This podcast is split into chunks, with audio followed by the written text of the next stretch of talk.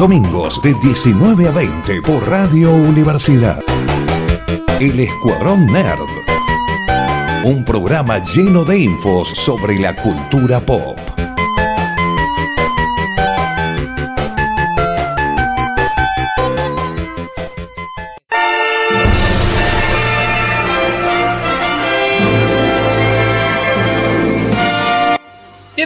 Nuevo programa del Escuadroner aquí por Radio Universidad en el 94.7, donde lo vamos a estar acompañando con una horita de noticias del mundo nerd, cine, serie, película y videojuegos. Mi nombre es Emiliano y me acompaña en cinta Noelia Martínez. Hola Emiliana, ¿qué tal el calor? No, por favor, no, otra pregunta. Paso. Al- al- Al infierno iremos todos. Y Da- vamos a ser felices, capaz que haga menos calor que Tucumán. Puede ser, dame una pregunta en donde no la respuesta no sea yo llorando, por favor. Bueno, salir, o transpirando, del, salir del rincón, salir del rincón, dejar de llorar, está todo bien, estamos frescos, pienso positivamente. Vamos a morir y no va a ser por desgracia por culpa de un asteroide, va a ser por el calor nomás. Estamos en una nueva etapa de esta pandemia. Sí, en la etapa de el último mes del año y se vienen estrenos. Ignoremos la pandemia. Exacto. Antes de empezar con los estrenos de este mes, hablar de las cosas que se vienen porque diciembre es, no sé si es el mes más cargado de este año. Se estrena todo. Sí, pero pegan el palo mínimo. Si no es el mes más cargado, está ahí. Antes ya de entrar en diciembre, la semana pasada se, dio, se dieron estos dos estrenos que estuvimos hablando de Hawkeye y el documental de, de los Beatles, el Get, eh, uy, no es Get, Get Back.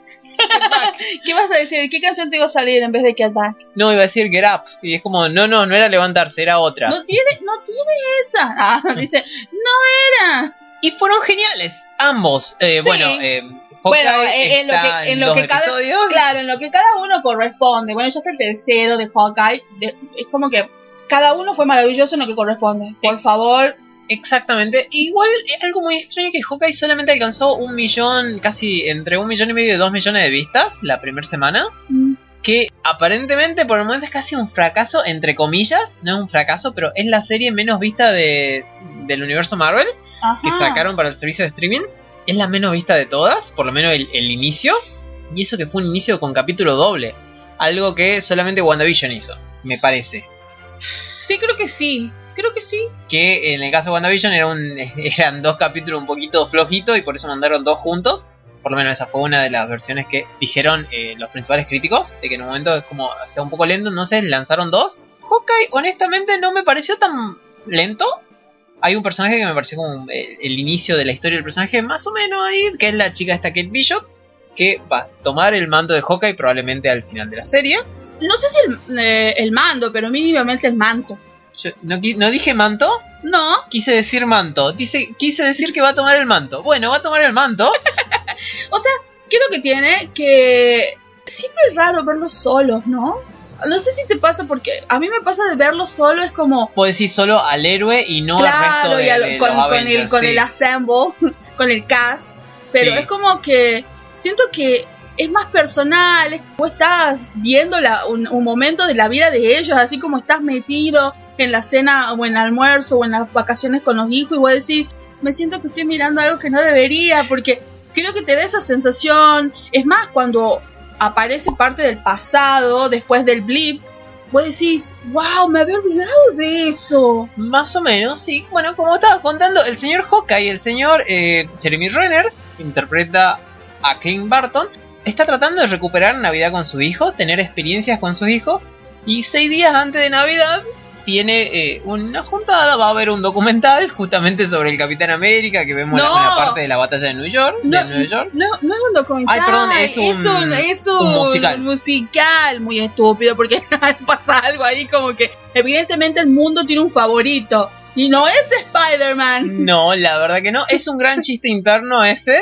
Bueno, vemos como la batalla de New York, vemos bailes, vemos un montón de cosas, vemos a Clint cayendo en todos los clichés posibles, Sí. diciendo, chicos, ¿qué quieren hacer para esta Navidad? Uno, bueno, no sé qué, el arbolito gigante, el otro comer hasta vomitar, el otro no sé qué, dan, dan todas las cosas comunes, ver películas navideñas. Bueno, porque hay que recordar una cosa, los hijos, los hijos de, de Clint De y su esposa desaparecieron en el blip. Desaparecieron en Infinity War y recién aparecieron al final de Endgame, donde no los vimos. Porque vemos- solamente escuchamos la llamada de teléfono. Sí. Y bueno, él trata de recuperar esos cinco años perdidos que estuvo solo en este, en este planeta. Una cosa maravillosa es ver la vulnerabilidad de Clint.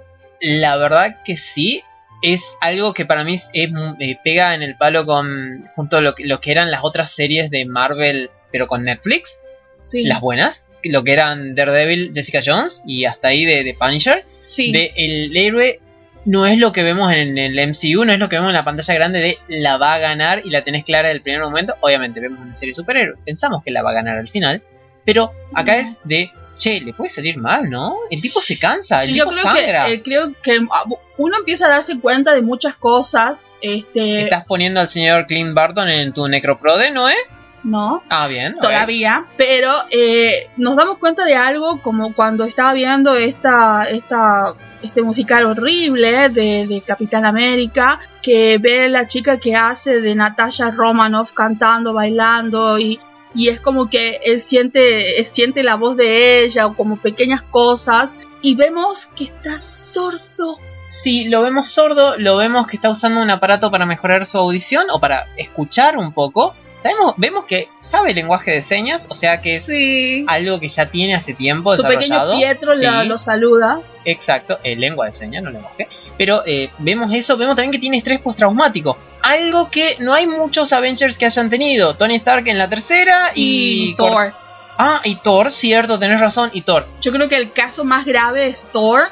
Lo cual, lo cual me parece que es algo que está muy bueno y eso es algo que yo voy a seguir aplaudiendo a Kevin Feige por el hecho de que se, se tomó esta- estas cosas en donde nos muestran a, los- a nuestros héroes de verdaderamente el después, en donde vos El- los ves y es más, te da la sensación como que se siente hasta incómodo con sus hijos porque no sabe quiénes son. Es como que él quiere cumplir un rol que no sabe, no sabe. En cambio, hay, hay un momento en particular, porque pasan muchas cosas, no le queremos contar los, el episodio, los dos episodios, pero hay un momento en donde la llama la esposa y tienen casi como una charla táctica.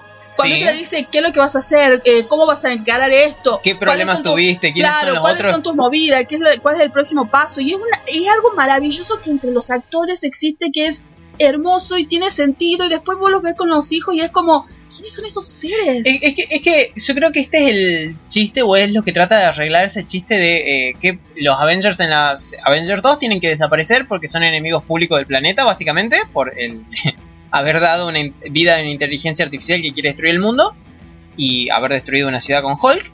Desaparecen y es como, ¿a dónde vamos? Al- a la casa de la familia de Barton. ¿Qué? Barton tenía una familia, así aparece de la nada. claro. Acá vimos esos códigos que es como estuvieron siempre juntos. Se conocen, de saben, hay un pasado en común, hay un, ah, tuviste tal problema en tal momento. Además, como no, no es solamente un diálogo, una escena y ya está. Hay todo un desarrollo acá que a mí me está encantando esta serie. Sí, es hermoso. Es muy linda. Hasta el momento, con el arranque que tuvo, para mí es mi favorita. Por el arranque. Sí, sí, creo que hasta, no sé si te hizo acordar, pero es muy, Para mí es- Daredevil.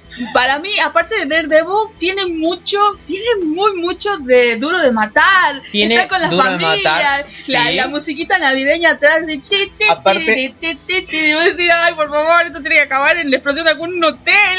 Sí, en, en la Katomi Plaza. No sé Por cómo van a favor. llegar ahí, pero tienen que ir. Ay, porque está en Nueva York. Sí, tienen, bueno, eh, eh, aparentemente va a ser un episodio por cada día de Navidad, porque quedan al inicio de la serie, faltan 6 días para Navidad. En el episodio número 2 faltan 5, así que probablemente va a ser un día, cada, cada episodio es un día antes de Navidad. Sí, señor, es, el- es como la cuenta regresiva hasta Navidad porque tiene que volver a pasar las fiestas con sus hijos. Exactamente. Porque eso es lo que él se propuso. Ese es su plan, es lo que quiere hacer. Ya no pudo armar una casa de jengibre. Lo lamentamos, Barton. Pero bueno, está la otra chica que es Kate Bishop, que no contamos. No, no, no, No, no contamos olvidamos nada de de ella, ella, perdón. Porque creo que, creo que en el caso de ella, primero que el comienzo ya comienza con ella. Y a mí me gustó, me llamó mucho la atención porque yo digo, yo sé lo que iba a pasar, yo sé lo que iba a pasar, o por lo menos presentía de lo que iba a pasar. Muy triste, muy triste. Muy triste, sí. No Vemos vamos la- a contar el qué, pero es triste. Vemos como la historia, su historia de origen como superheroína. O como chica que quiere ser una superheroína, la vemos al, al inicio. Yo creo que la mejor parte es cuando obviamente ella fue la que vio un momento en particular que no vamos a contar, pero en el funeral de alguien que ella pierde, le dijo a su madre, quiero un arco y una flecha. Exactamente, siendo una chica de tal vez 10 eh, o menos de años, 8 años, no sé, por ahí, no mucho más. Y bueno, y trata de ella de admira a Clint Barton, es obvio, esto ya lo, lo saca, lo sacamos del título, lo sacamos del tráiler. Y quiere entrenar como él, pero aparte se cruza sin darse cuenta porque eh, ella accidentalmente termina en el traje de Ronan. De Ronin. A Ronin, que es con el que estaba usando el señor Clint Barton durante estos cinco años entre Avengers, Endgame, eh, Infinity War y Endgame. Sí, en donde él se fue. Él masacró a mafia que había en el planeta Tierra, es, acabó con ellas. Sí. Y bueno, y estos problemas le van a tocar la puerta justo seis días antes de Navidad y por el momento pinta muy buena la serie. Hay que esperar, son Sí. seis capítulos. Primero que la madre de Kate Bishop para mí es una actriz que yo admiro muchísimo, la amo, me parece que la mujer es una de las mujeres más hermosas que hay en Hollywood, de las todas las hermosas que hay, pero es Vera, es Vera Farmiga, aparte del nombre que tiene, siempre me gustó, me encanta, me encanta. Es la que hace la señora Warren en toda la saga esta de The One, este, con respecto a todas estas cosas de terror y demás. Sí. Eh, es una actriz muy ecléctica y muy buena. Me gusta que ella sea la madre, pero ella está enfrentando una realidad de que su madre se estaba por casar con un idiota, porque el tipo, más allá de todo lo que sea, parece, pinta ser como, Espera, espera, la, eh, Vera Farmiga es la madre. claro, es la Ah, madre de Kate. Bishop. Sí, es la bueno, madre de Kate ahora Bishop. sí, ahora sí me perdí y, un momento, quedaron, sí. y quedaron solitas y la madre tiene un, tiene un imperio. Sí, un imperio de seguridad aparentemente, sí. y parece que algo no está muy bien y hay algo que le ocultó desde siempre y parecería ser que ella es como esos niños que siempre fueron número uno en casi todo y es- también me parece muy interesante el personaje cómo lo está construyendo más allá de lo que vos dijiste así como que está medio lentín Ah, sí, yo todavía no, no, no sé para qué está en la serie. O sea, sé para qué está en la serie, ¿no? Pero mi lado eh, no muy agradable es como de... Denle, un- denle algo, ¿no? Por favor. a mí sí me gusta a mí sí me gusta porque yo creo que para mí planteó la planteó la pregunta de qué esconde la madre qué esconde el futuro padrastro qué, Sí. qué, qué pasa ella a ella parece lo que, honestamente, por cómo está narrado lo que menos me importa. Yo quiero ver la historia de Clint Barton para tratar de volver a Navidad. O sea, eso sí, está, está de- cae de maduro. Pero creo que como introducción de ella me gusta mucho. La verdad que sí. Porque yo creo que, eh, especulando, haciendo como las nuevas fases y como que es la idea de muchos fan nerdos como De los nosotros, futuros... eh, no vamos a necesitar una película en donde nos hagan los orígenes de ella porque ya vamos a tener una serie. sí. Entonces yo creo que en cualquier película que ella entre va a caber bien, aparte, sin necesidad sí. de tener que estar contando nada. Aparte de toda esta serie, lo que vinieron haciendo, lo que es WandaVision, eh, Cap- el Capitán América y el Soldado del Invierno, que no se llamaba así, pero no importa. Sí, era el icon, el, sí, el, el- el título sale al final. Eh, Loki y esta nos están presentando al elenco junior, a los futuros cebollitas de Marvel, a Sí, los... sí, sí, sí, al- a los nuevos Avengers. sí, a la versión por lo menos joven, o tal vez de un equipo joven. Y me están interesando todos, así que no, no veo la hora que suceda. Sí. Y el otro estreno de la semana fue Get Back, que fueron esos tres episodios de 8 horas de duración. Yo, yo creo que así como nosotros decíamos que teníamos noticias siempre con lo que nos traía Coyote, donde quiera que estés, Coyote, hello. Cuando hablábamos acerca de, de, de los diferentes videojuegos y las historias que nosotros teníamos que eran como posta todo el tiempo, eran las mismas cosas. Creo que con Get Back hace como unos cuantos meses que estamos dándonos manija porque teníamos mucha curiosidad de saber qué iba a hacer el señor Peter Jackson y no nos... ¿Cómo se dice? ¿Defraudó? Exacto. No me salía la palabra. No nos defraudó. Sí, el manto, el manto de... El manto. La verdad que sí, está muy bueno. el es manto un... de Yoko. Sí, es... Dios. es, es un documental de 8 horas dividido en tres episodios que Peter Jackson agarró las más de 50 horas que hubo de, de grabación de, los, de las últimas tres semanas en que los Beatles estuvieron ensayando, tocando juntos y grabando su último disco. De alguna manera mágica las comprimió en 8 horas, agarró, hay un montón de momentos que él dice que descartó y que puede venir cualquier per- otra persona, sacar la, entrar en la bóveda de Apple, hacer otro documental y va a Mm. seguir habiendo material. Pero bueno, nos da la visión de él que de alguna manera es el lo opuesto al Let It Be, que con el mismo material hicieron un documental de dos horas o un poquito menos, demostrando lo que fue el caos de, de esa, de esa última grabación. Acá es como todo lo opuesto, es como la carta de amor de Peter Jackson a los Beatles Sí. y de... ¿Se acuerdan toda esa leyenda popular que hubo de se llevaban mal, se puteaban, no se hablaban, Lennon y McCartney no se dirigían la palabra, se tiraban con Sí. cosas? Eh, yo no vi esa parte. Sí, hay, hay problemas, eh, se va un montón de gente de la banda, luego vuelve, luego hay peleas, hay discusiones, hay gente que es totalmente ignorada entre los cuatro Beatles. Y creo que ahí también se cayó un mito muy grande. Sí, Un mito muy, muy grande. De- porque de que era Yoko Ono la culpable durante muchísimo tiempo. Yo creo que, la verdad, sí es una carta de amor. Creo que de las cosas para destacar es esto, como decís, se cayeron mitos. A mí me sorprendió verlos tan jóvenes escuchar sus voces. Pero aparte se estaban divirtiendo todo el tiempo en la grabación, estaban hablando, Es uno tiraba una idea, el otro se sumaba. eh, bueno, John La y magia entre John y Paul, por favor. Primero, tenemos que destacar qué jodido que es Paul McCartney para la construcción de una canción. Aparte, qué tipo maravilloso Ringo. Es como, Sí. es como que yo creo que es genial, es genial. se es- prende en toda, pero estuvo todo el que tiempo ahí. verdaderamente amigo de todos. Sí, de todos. Eso es algo que me pareció maravilloso. Creo que me, me partió el corazón en un montón de cosas porque al ser fanáticos, imagínense gente que yo descubrí que, que, que el señor Starkey tiene ojos azules. Imagínense Sí, que ver... que, que nunca ves, sí. Que capaz que sí lo sabía, pero verlos acá en este documental, primero que para cualquiera que, aquellos que tengan el sistema de streaming, muchas veces vemos algunas versiones, películas que tal vez están remasterizadas, no la terminan de remasterizar para verla en las nuevas pantallas Sí, esta estaba para ver a pleno. Podían ver hasta la alfombra que estaban usando. Es más, mi mamá me hizo notar que todo el tiempo que ellos estuvieron juntos en los primeros episodios había un jarrón con narcisos, por ejemplo. Y yo decía, ¿qué carajo? Sí, después lo vi, después no podía dejar de verlo.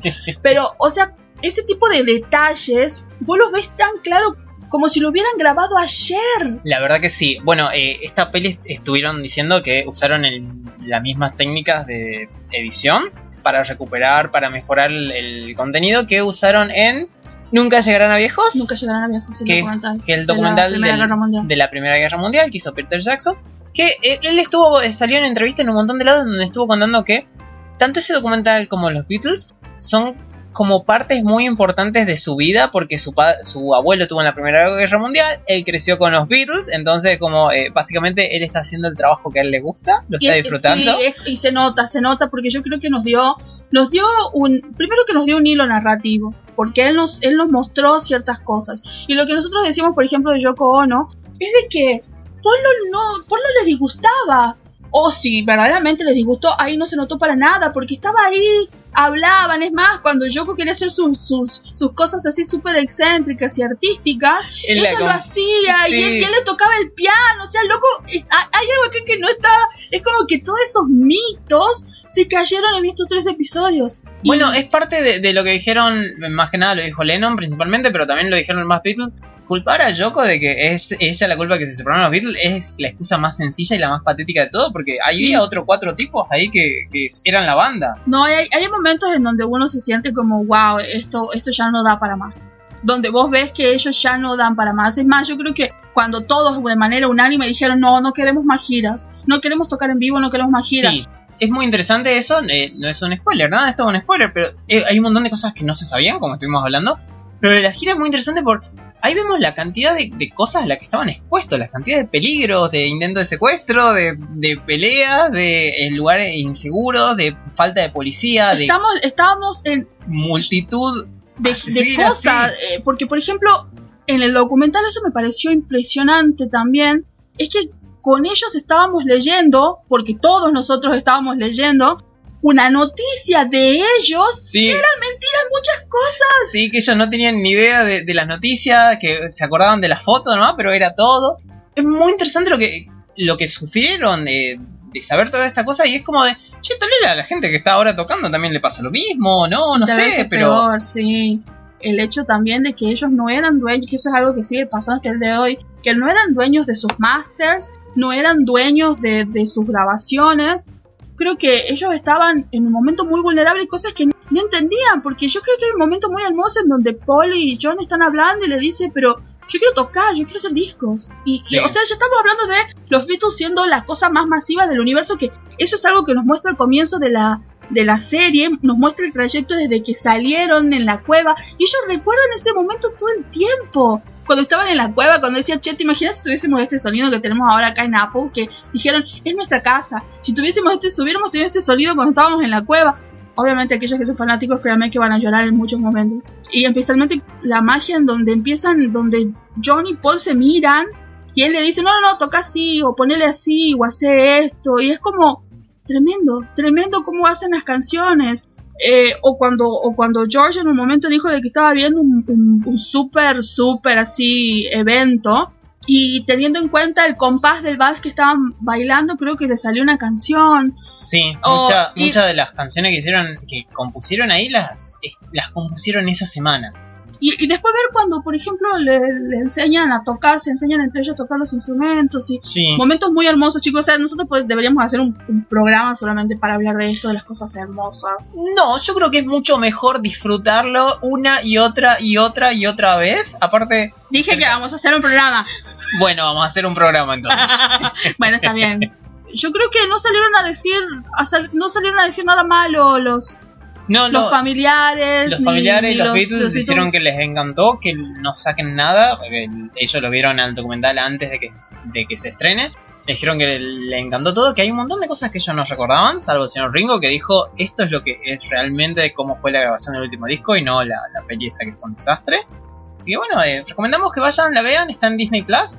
Las dos cosas, tanto Hawkeye como, Como eh, Get Get Back. Back, sí que se llaman en realidad The Beatles Get Back, Sí. pero sí, están las dos ahí, vayan, disfruten. Y bueno, estamos hablando de que llega diciembre y llegan estrenos, llega Wow. la vida en estrenos. Sí, impresionante los estrenos. Eh, yo creo que este miércoles que pasó, uno de los estrenos que me sorprendió muchísimo, que eventualmente ya hablaremos de esto, es la tercera y última temporada de una, una serie que tomó Netflix, como pasó así dentro de muchas cosas que está tratando de sacar, es Perdidos en el Espacio. El Sí. clásico de los años 60, con el señor El Zorro, que hacía del papá que están perdidos. Porque, ¿qué es Perdidos en el Espacio? Es esta idea de que un capitán y personas especializadas, junto a una familia cualquiera de científicos en algunos casos, y el señor Will Robinson, iban junto con un médico a una expedición, porque er- era un momento que yo creo que no se explicaba tanto en la serie vieja, pero eran hermosos los trajes, las cosas eran como muy bonitas. Cuestión que esta serie fue dejada por muchísimos, muchísimos, muchísimos tiempo. Netflix la tomó, productores ingleses la retomaron, e hicieron un producto impresionante, maravilloso. Una de las cosas que dijeron es que el doctor, el doctor Smith, que era el doctor que era como el villano, Sí. cambiaron el sexo y le hicieron mujer. Maravilloso cambio. Es más, cuando aquellos que, como yo, que vimos la serie disfrutamos mucho la serie, cuando la vemos a ella, nos damos cuenta que casi nos, casi nos olvidamos del verdadero o del original doctor. La historia es maravillosa, se sabía de que no iba a haber muchas, y son pocos Sí. episodios, y esta es la tercera temporada y es la final. En la final, en un momento se rumoreaba de posiblemente una cuarta de más, pero no sé si es un tema de ratings, un tema de presupuesto o un tema Creo de que, que es... Netflix tal vez quiere, más que querer series que sean, no sé, como Friends, como otra serie que tenían 10 temporadas o más, tal vez quiere experiencia de 3 o 4 temporadas para enganchar a los usuarios y luego darles otra más, porque hay series que fueron canceladas. Hay una, eh, no me acuerdo que se llama, de Juvenil, que hay un montón de gente que la vio aparentemente, que sucede en algún lado de América Latina. Y fue cancelada la primera temporada y era como el récord de audiencia, o por lo menos el récord en redes sociales. No, no Yo sé, creo, la- que yo creo que en el caso de Perdidos en el Espacio tiene que ver con la idiosincrasia también de los ingleses, porque nosotros vimos series maravillosas inglesas que solamente tenían tres episodios por temporada. Pero eran cosas que estaban planeadas así. Netflix empezó a pasar la hacha en un montón de proyectos. Claro, que- pero eh, creo que es más, esto a mí me pareció extraño, hacer una producción inglesa, yo pensé que iba a tener pocas temporadas, o sea, pocos episodios en la temporada. Y creo que son 10 episodios por temporada o algo así. Y fue como, wow, o sea, es más larga, o sea que tiene el tinte de Netflix, o sea, Netflix le dio para que hagan un poquitito más. Sí, Y, y es, y es muy linda la serie. Y yo creo que en este caso, esta serie, a diferencia de, por ejemplo, Glow o cualquiera de las otras que estaban muy buenas, tuvo la posibilidad, porque ya la estaban realizando, de hacer y concluir la tercera. Porque al parecer, a partir de la segunda, de la segunda temporada, ya se estaban rumoreando de que no iba a haber más. Y como Sí. ya estaban los productores haciendo, eh, dijeron, bueno, la tercera y última. Pero es una serie que es muy buena, totalmente recomendable y bueno, se estrenó esta semana. ¿Cuáles son los estrenos que también esperamos para este mes de diciembre? Me sigue sorprendiendo que, por ejemplo, La Casa de Papel, la temporada 5, volumen 2, también se estrena, se va a estrenar, eh, va, se estrenó, mejor dicho, y me sigue sorprendiendo que se haya, se, haya, se haya extendido tanto, es más, va a haber un spin-off. hay público para todos. Yo honestamente desconozco el material, nunca me llamó la atención, pero la, El mundo la está viendo. el mundo la ve. Es como lo que fue el juego de calamar, pero Sí. tal vez Este creo que fue tan- el primero, porque Porque primero que ya había salido en España, ya estaba concluida en donde vimos el final. Pero como fue tal, fue tal el golpe así como que en el mundo, porque muchos norteamericanos se están viendo en, en Estados Unidos y en el mundo que se llama The Heist, Sí. que para nosotros es la casa de papel, para ellos The Heist. Así como pasó como por ejemplo con Lupin, que fue un, fue un Una eh, cosa chiquita francesa, un éxito ahí, pero maravilloso, que todo el mundo, la otra vez salió una foto con, con el señor, este, con el señor Lupin, este, ya haciendo propaganda de que ya están terminando casi la, la nueva temporada. Me parece que esto fue algo que se le explotó en la cara a Netflix. Fue como, ¡ay, bueno! Hasta ahora ya tiene spin-off. Exacto, sí, es. Bueno, eh, honestamente, una serie que se renueve es una felicidad para los nerds, así que eh, bien por ellos. No sí, sé imagínate que se estrenó en el 2017. ¿En serio? ¿Está loco? Sí, el 2 de mayo del 2017 se estrenó en la casa de papel. Sí. Luego, ¿qué otra cosa viene? Estas dos son de Netflix. Sí, Y señor. Ahora, Y la próxima es eh, el libro de Boba Fett, que no vamos a decir que estamos esperando. no, para, Para nada. Pero, ¿esta era el 17 de diciembre o era antes? No veo Em, las horas que llegue. 29 de diciembre. 29, no, no sé, no me acuerdo. Ah, sí. Ah, también llega al final. También llega, sí, va a llegar ¡Wow! al final de año. Esto yo lo defino como un choreo, porque bueno, me estrenás entre sanguchitos y ensalada de fruta.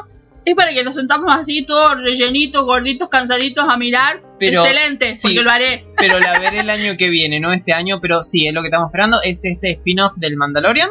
Es esta serie que Con apareció, queridísimo Temura. sí, que era un rumor de tal vez en el episodio 1 vi- vimos la armadura de Boba Fett, pero que tal vez no, en, el en la temporada 2 aparece Boba Fett, se robó el show, y bueno, ahora va a tener su propia serie que creo que va a ser de 6 a 8 episodios, no más. Sí, pero me parece que solamente, va, no sé, hay tantas cosas tan buenas. Según lo que estaba diciendo, muchos fans están contentos porque dice que esta serie cerraría muchas ideas y cosas que quedaron colgadas De lo que nosotros original. conocemos de la trilogía original. Sí. Es como que básicamente vendría a ser como una aguja agarrando hilos y tejiendo una, algo que nosotros estábamos esperando hace décadas. Sí, algo que, bueno, que los cómics fueron haciendo, pero tal vez el fan promedio no, no sabe. Claro, Porque como eh, honestamente de Star Wars tenés tantos cómics. Pero convengamos que muchos cómics no llegaron a la Argentina Por como eso. en Estados Unidos, Sí. por ejemplo. Porque Sí, pero, pero, no sé, tenés cómics hasta que tratan de cosas que suceden en el halcón milenario y que nadie se entere. Es como de, no sé, a, a- a ese, a ese nivel, antes que obviamente Disney lo compre y diga, bueno, nada no de es esto vale. canon. Y después dijo, ah, esto sí es canon. Exactamente, entonces, no sé, es, yo estoy esperando esto con todas las ganas. ¿Por qué? Porque cuando la señora, cuando la señora Kennedy dijo, ay, esto no es canon, después los señores, este, el señor Filoni y el señor Fabro dijeron, porque son super nerd, estaban consumiendo de eso para sacar las Sí, para historias, hacer la historia. para hacer las historias, y dijo, ay, ¿cómo está funcionando? Ay, bueno, sí es canon. Como, sí, sí, ahora se llama el universo de las leyendas. O sea, Exacto. es- no, no es que es mentira, son cosas de se dice que. Los domingos de 19 a 20. Todo lo que necesitas saber de cómics, pelis, series, libros, videojuegos. En el Escuadrón Nerd por Radio Universidad.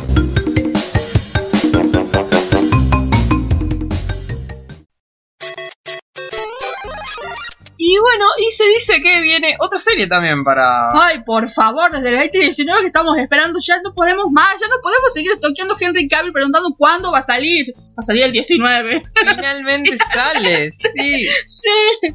Perdón, el 17, ¿verdad? 17, no, bueno, No, no, el el 19 19 ya va a estar vista dos veces por lo menos. es la segunda temporada de The Witcher. Sí, pero ¿esa, esa salió toda junta? Porque me parece que había salido cinco primeros episodios primero o ha salido todo junto, no me acuerdo. Eh, yo creo que salió toda junta. Sí, había salido. Me, yo estoy seguro que salió toda junta porque eh, los tres primeros episodios yo no tenía ni idea que estaba viendo y a partir de cuatro como, ah, mirá, The Witcher. Yo lo- sé que lo vi de, un- de- de una corrida. ¿Te imaginas? El 20 de diciembre del 2019 se estrenó. Sí, Y ahora vamos a tener que esperar al 17. Está ahí. está ahí y bueno, ya Casi está. a los dos. Sí, un poco más. eh, En tiempos nerds es como media vida. Es como Forever. Sí, y bueno, y esto continúa la historia entre el señor Witcher, Gerald, que. Perdón, Geralt, Get out de Rivia. de realidad, que encuentra a- o que está buscando a lo que es como su hija adoptiva. Sí, es como una cosa muy extraña. Sí, porque como- hay unos poque- pequeños saltos temporales que me confunden. Y luego está el mejor personaje del mundo, que es el señor Trovador. Y está la señora. Lo tiene perdido, lo fue a buscar, está hecho un desastre en, Sí. uno, en uno de los trailers, se hace el malo y todo, él es mi amigo el Witcher y se hace el malo y es como, ah, que no vas a hacer nada, no, bueno, Sí. chao. y la bruja de ojos morados. Sí, es- esta serie es algo que realmente estoy esperando, quiero saber qué van a hacer. Yo ubico el mundo de videojuegos nomás, pero no, no a ese nivel. Sí, Así sí, sí. que, eh, bueno, el señor Henry Cavill creo que dijo que se volvió a jugar The Witcher en, durante la pandemia. Y a leer los libros, porque él había, originalmente él había leído los libros. Sí. Era como súper fan de los libros, conocía la obra escrita. Y este, bueno, después eventualmente le deben haber regalado todos los juegos. Dice, tenga señor, acá Sí. está, le pusimos su cara. Le pusimos su cara. para usted. Pero bueno, ya era hora. Otra cosa que me sorprende de las, de las diferentes estrenos que van a dar este mes es algo que yo decía, ¿por qué? No, no tengo ni idea de qué está hablando. de la nueva serie de Sex and the City. Tiene una nueva serie de Sex and the City. Sex and the City por si aquellos, a todos aquellos, a ellos, a esos niños de la generación, los Gen Zers que andan por ahí. Era una vez, allá tiempo, lejos de ese tiempo. Fines de los 90, principios del año 2000, ¿verdad? Por ahí, Eh, no recuerdo. Sí, te voy a decir que sí. Me Decime pasa por sí. arriba, pero sí. Sí, porque yo recuerdo que lo vi y era muy chica para entender muchas cosas. No sé por qué veía eso. ¿Quién, qué adulto no me cuidaba? En fin, la historia es acerca de Carrie Bradshaw. Es como una, una periodista del, del New York Times que tenía una columna que hablaba acerca de la realidad de las mujeres de esa época. Y yo quiero recalcar esta realidad de esa época. Eh, hay sí. porque hay muchas cuestiones referidas a lo que era el feminismo. Ellos como que alentaron muchas cosas feministas, pero también muchas cosas consumistas, clasistas, Ah, encubiertas con la realidad norteamericana, que Eso, tienen mucha sí. crítica. Justamente te iba a preguntar eso, si era como más, eh, más que una realidad feminista. El mundo era sola, eh, principalmente estadounidense. Totalmente. Ah. Totalmente, esa cosa de esa mujer empoderada, pero de que, que imagínate, o sea, sí era una escritora, escribía libros y demás, pero compraba zapatos que en aquella época salían miles de dólares y era como, o sea que, ¿qué? Es como que hay una cosa que no estaría concordando, pero es como que era como algo aspiracional. Era como vos mujer blanca, clase media, vos querés ser mujer blanca, clase media alta, que con tu trabajo tal vez de barista te puedes comprar estos zapatos y endeudarte por mil años y vivir en un departamento como un closet. Sí. Era como esa cosa. No sé por qué la revivieron. Salieron dos películas. Que convengamos que las películas fueron muy buenas en cuestión de gente que fue a verlas. Sí. Pero después se rompió todo, todo se fue al, al reverendo carajo, porque de las actrices que estaban, que era la señora Jessica, la señora Sarah Jessica Parker, se peleó con, con una de ellas, que tuvo como una vuelta, o sea, fue tan grande la pelea que tuvieron, que ya directamente en esta, en esta nueva temporada ni siquiera aparece, Ah, pero que es la señor Kim- con la señora Kim Cattrall, que es un ícono de, de, de de Sex la- and the City, sí. Sí, porque era uno de los Pero, personajes más eh, importantes. Esto es un spin-off, no es una continuación de Sex and the City. O sea, es como una continuación, pero no es como Sex and the City 3 o Sex and the City temporada. Se llama algo así como And Just Like That. Y así como. Y as- es como ¿Cómo sería la traducción And Just Like That? Y sería algo así como. Mm, Algo así como. y justo. Y así y- como. Y así como así. O, Así como así, sí, la verdad. Así como así. así. No, no he encontrado otra, es esa, así como así. Estos son 10 episodios que están. que te cuentan más o menos qué, qué pasó con la con los personajes de la señora Sarah Jessica Parker, Kristen Davis y Cynthia Nixon, que, que cada uno de ellos son los diferentes personajes. Que son este Carrie, Sarah Jessica, eh, Charlotte, Christine y Miranda, eh, la señora eh, la señora Nixon, que son como diferentes estereotipos casi carica- caricaturizados de las diferentes mujeres. Estaba la escritora, estaba la abogada, estaba una empresaria y estaba una chica de buena familia, de alta alcurnia de Nueva York, que quería casarse, tener hijos y ser feliz para siempre. Estos son de los servicios de streaming, es de HBO Max, Esta, ah, mira. es Ok. de HBO Max, es porque era de porque HBO. era de, de- Sí. Fue como el caballito de batalla de HBO durante muchísimo tiempo. Eh, era una serie muy vista. En fin, es como que es una serie que les la desempolvaron, le hicieron así como. y la sacaron a la señora. A mí me llegan a hacer con alguna serie que me pasó lo mismo, aunque tal vez no merezca otra nueva temporada como Ángel, Buffy. eh, yo la- la ¡Uy, reveo. loco, bueno, Buffy sí, sin duda merece, merece, pero Ángel tal vez no, o Firefly. Firefly es como el es como el, es El como nuestro sí. bellocino de oro de los nerds, loco. Sí, es lo que murió antes de haber empezado. Pero, sí, bueno, pero pero, Bueno, eh, me, me agradezco, eh, me agradezco, me alegro por el fan. Ay, te agradeces por este programa y No, este no, no. contenido. Me agradezco. Me, me alegro por los fans de Sex and the City. Bueno, espero que, que llueva un poquito más para otro lado. El 9 de Diciembre. 9 de diciembre. Ah, ok, la esta semana, esta semana sale. Sí, el día jueves, si no me equivoco. Sí, y ya para caer del mes y para concluir con esta columna que yo estoy, este monólogo que estoy haciendo. Sí, llega la, la serie que no me dejaron de joder durante todo el año. Igual, que no la viste, que no Y la aún- viste. Y aún así no me dejan de joder con esta serie. Pero ok, sí, llega tu serie y la de Coyote, la serie favorita de, de ustedes. Mi serie la de Coyote del señor Andrew Garfield, de uno de los futuros Spider-Man. Sí. Fanático. ajá. Y mucha gente muy fanática, excepto vos. Exacto, ¿cómo se llama la serie esta? ¿Cómo, se- cómo, cómo era? Eh, la serpiente... ¿Cómo? Llega la cuarta temporada de Cobra de Kai. Cobra Kai, menos mal. O sea, nosotros tuvimos un año muy interesante. Empezamos con esta serie. Empezamos con esta serie y vamos a terminar con esta serie porque el 31 de diciembre llega la cuarta temporada. Ay, por favor, gente, ya era hora. Eh, que por cierto ya están, ya están en la filmación de la, de la de la quinta. quinta, sí. Finalmente vamos a tener nuestro torneo de el All Valley. Finalmente va a salir. Pero, ¿cómo va a salir? Va a salir con el señor este.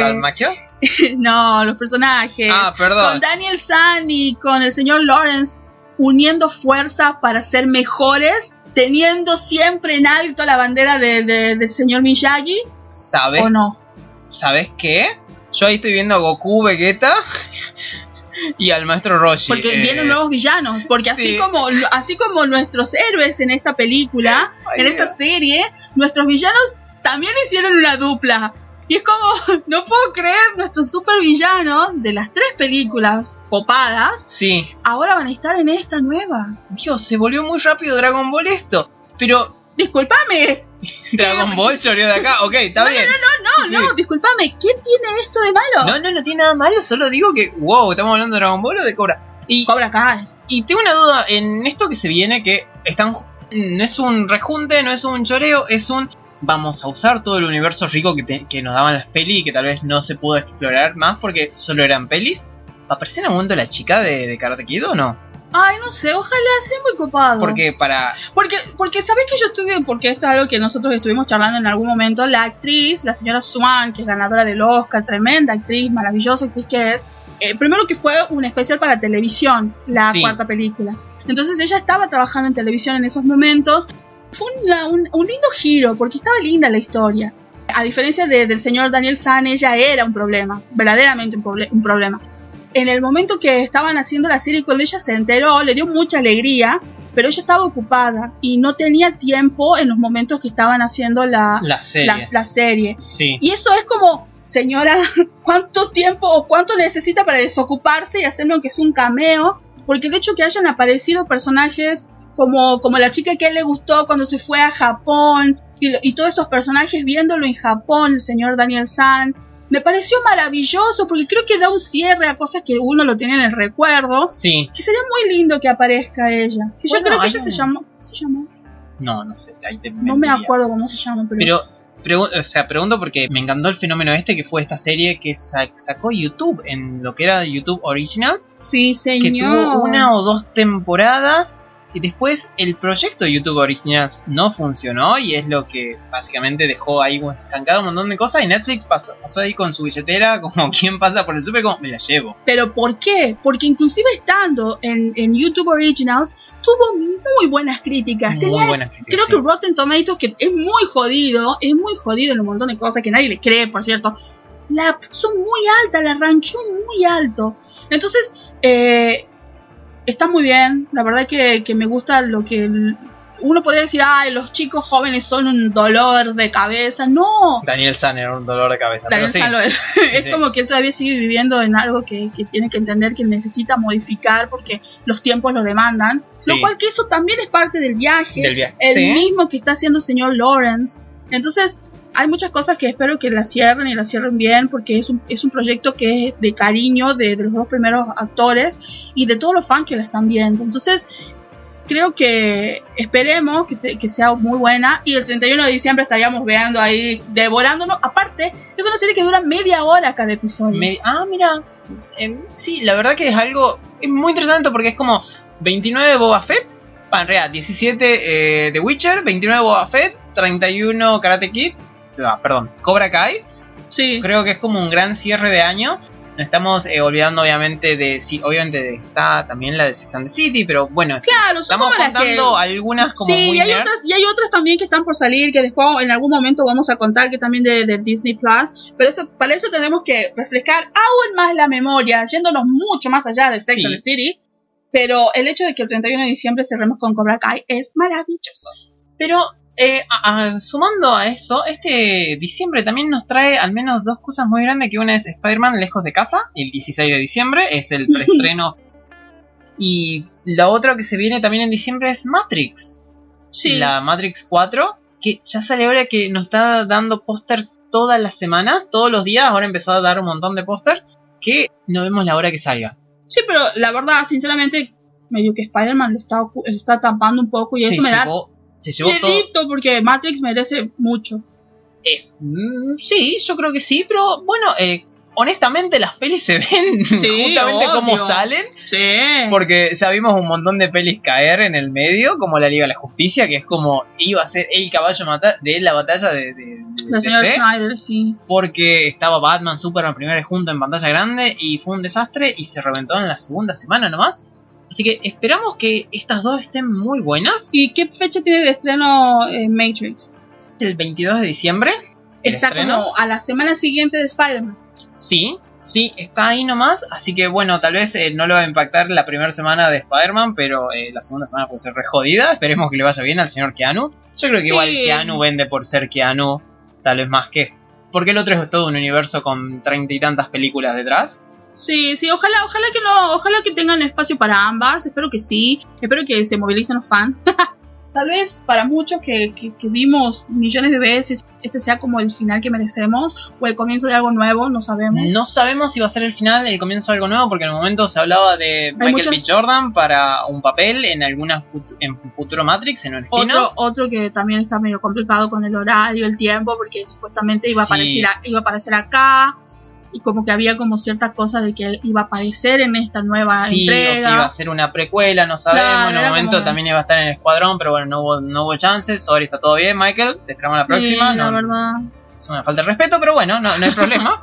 y bueno, y pasando ya a noticias del mundo de los videojuegos, te, videojuegos. ¿Te acordás, no? De que hace unas cuantas semanas hubo un desastre en la casa del GTA, que habían lanzado esos juegos que eran un desastre y no funcionaba ninguno y andaba mal y luego sacaron los clientes y entonces toda la gente que compró los juegos no lo podía jugar. Supuestamente eran las mejoras que le habían hecho. Sí, de las versiones definitivas que eran Ultra HD y que Sí, había que la habían sacado, Eh, la habían sacado de, de donde estaban a la venta y todo eso. Exactamente. Bueno, la gente de GTA dijo, bueno, eh, las ediciones definitivas todavía no van a ser corregidas porque lleva tiempo hacer esto. Nah.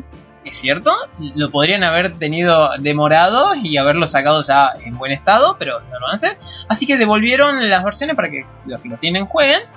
Creo que hubo un reembolso también. Y lo otro importante es que trajeron las versiones viejas para que la gente pueda jugar. Y es como de tener Era la como, original. Por favor, porque yo creo que ellos han pensado, ay, bueno, vamos a sacar las viejas. No, ahí fue creo que el primero de las cosas malas, porque la gente ama las versiones originales y las siguen comprando y siguen pagando por ellas, aun cuando la tienen gratis. Exacto. Entonces como sí. que me parece que ese fue el gran error de la empresa. Mal ahí, malo, caca.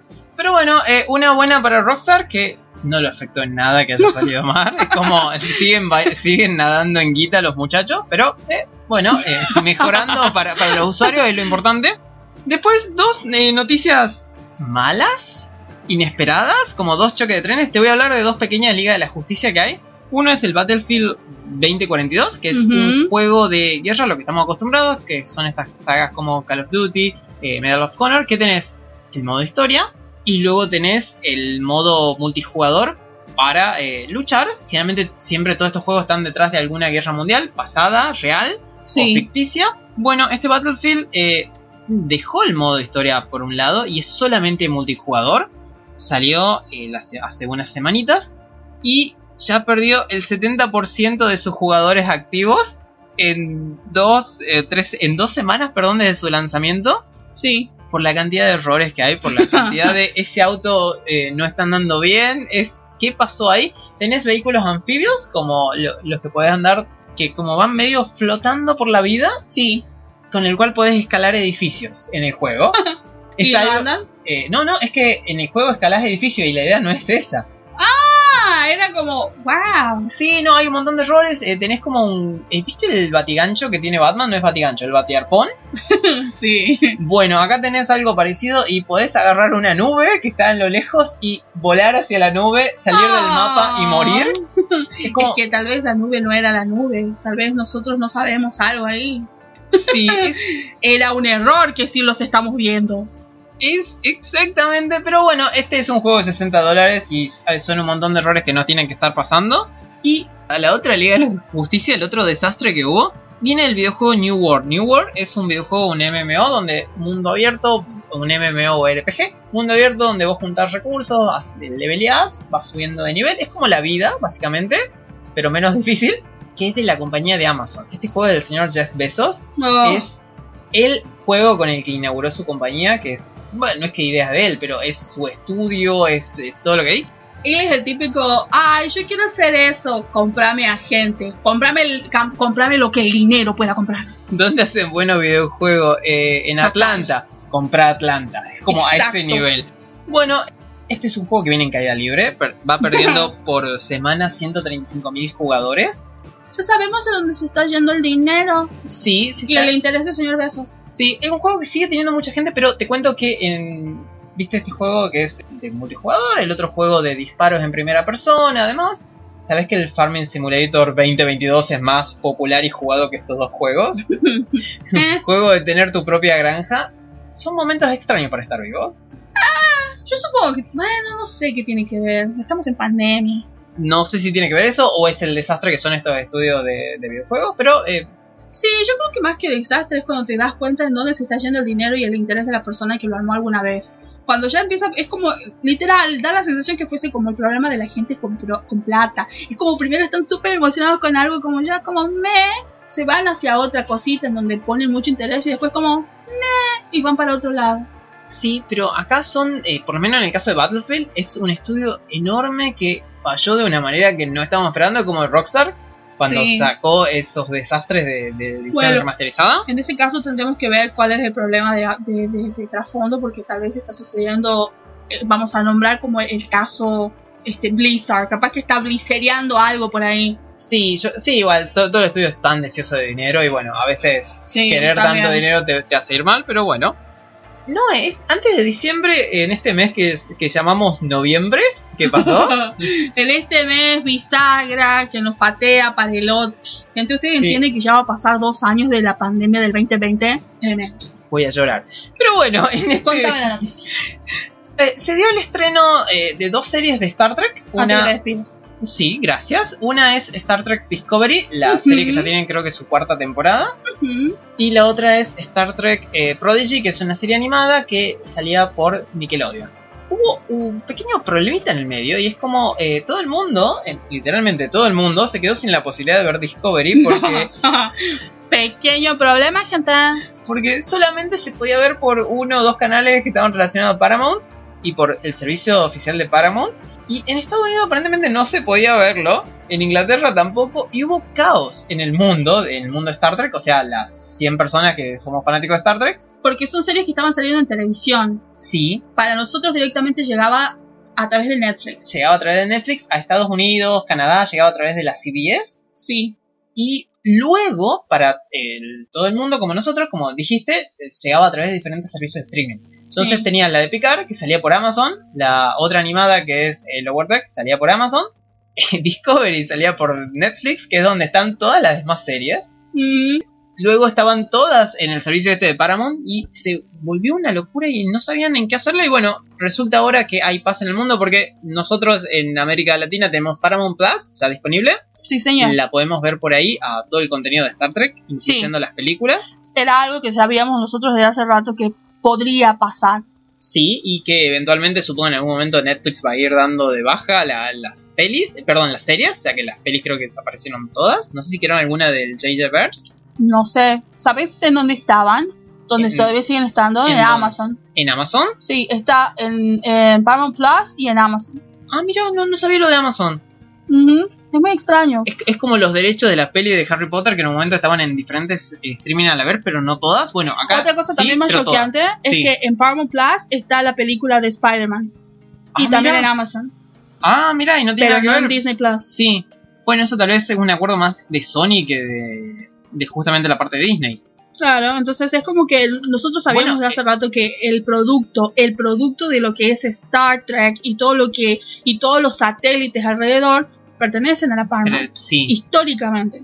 Sí, pero es raro eso. Bueno, eh, Spider-Man también estuvo en Netflix. No sé si sigue estando ahora, pero creo No, que hasta no inicio recuerdo. de año estuvo eh, la 1, no la 2. Estuvieron ahí. Estaban también Amazing Spider-Man y las del, del Raimiverse, pero lo que nosotros hablábamos acerca de Star Trek era de que nosotros en algún momento decíamos, bueno, pero si ya existe el servicio de streaming, ¿cómo puede ser que no estén estos productos Sí. cuando una de las grandes banderas era de que nosotros íbamos a tener todo el contenido de Star Trek a través de Amazon Plus? Sí, por eso. ¿Por qué? Amazon eh, Plus, perdón, Paramount? Plus. Sí, ¿por qué tener que pagar tres servicios de streaming para ver series cuando es tu serie y vos tenés tu propio servicio de streaming? ¿Por qué no me la das ahí?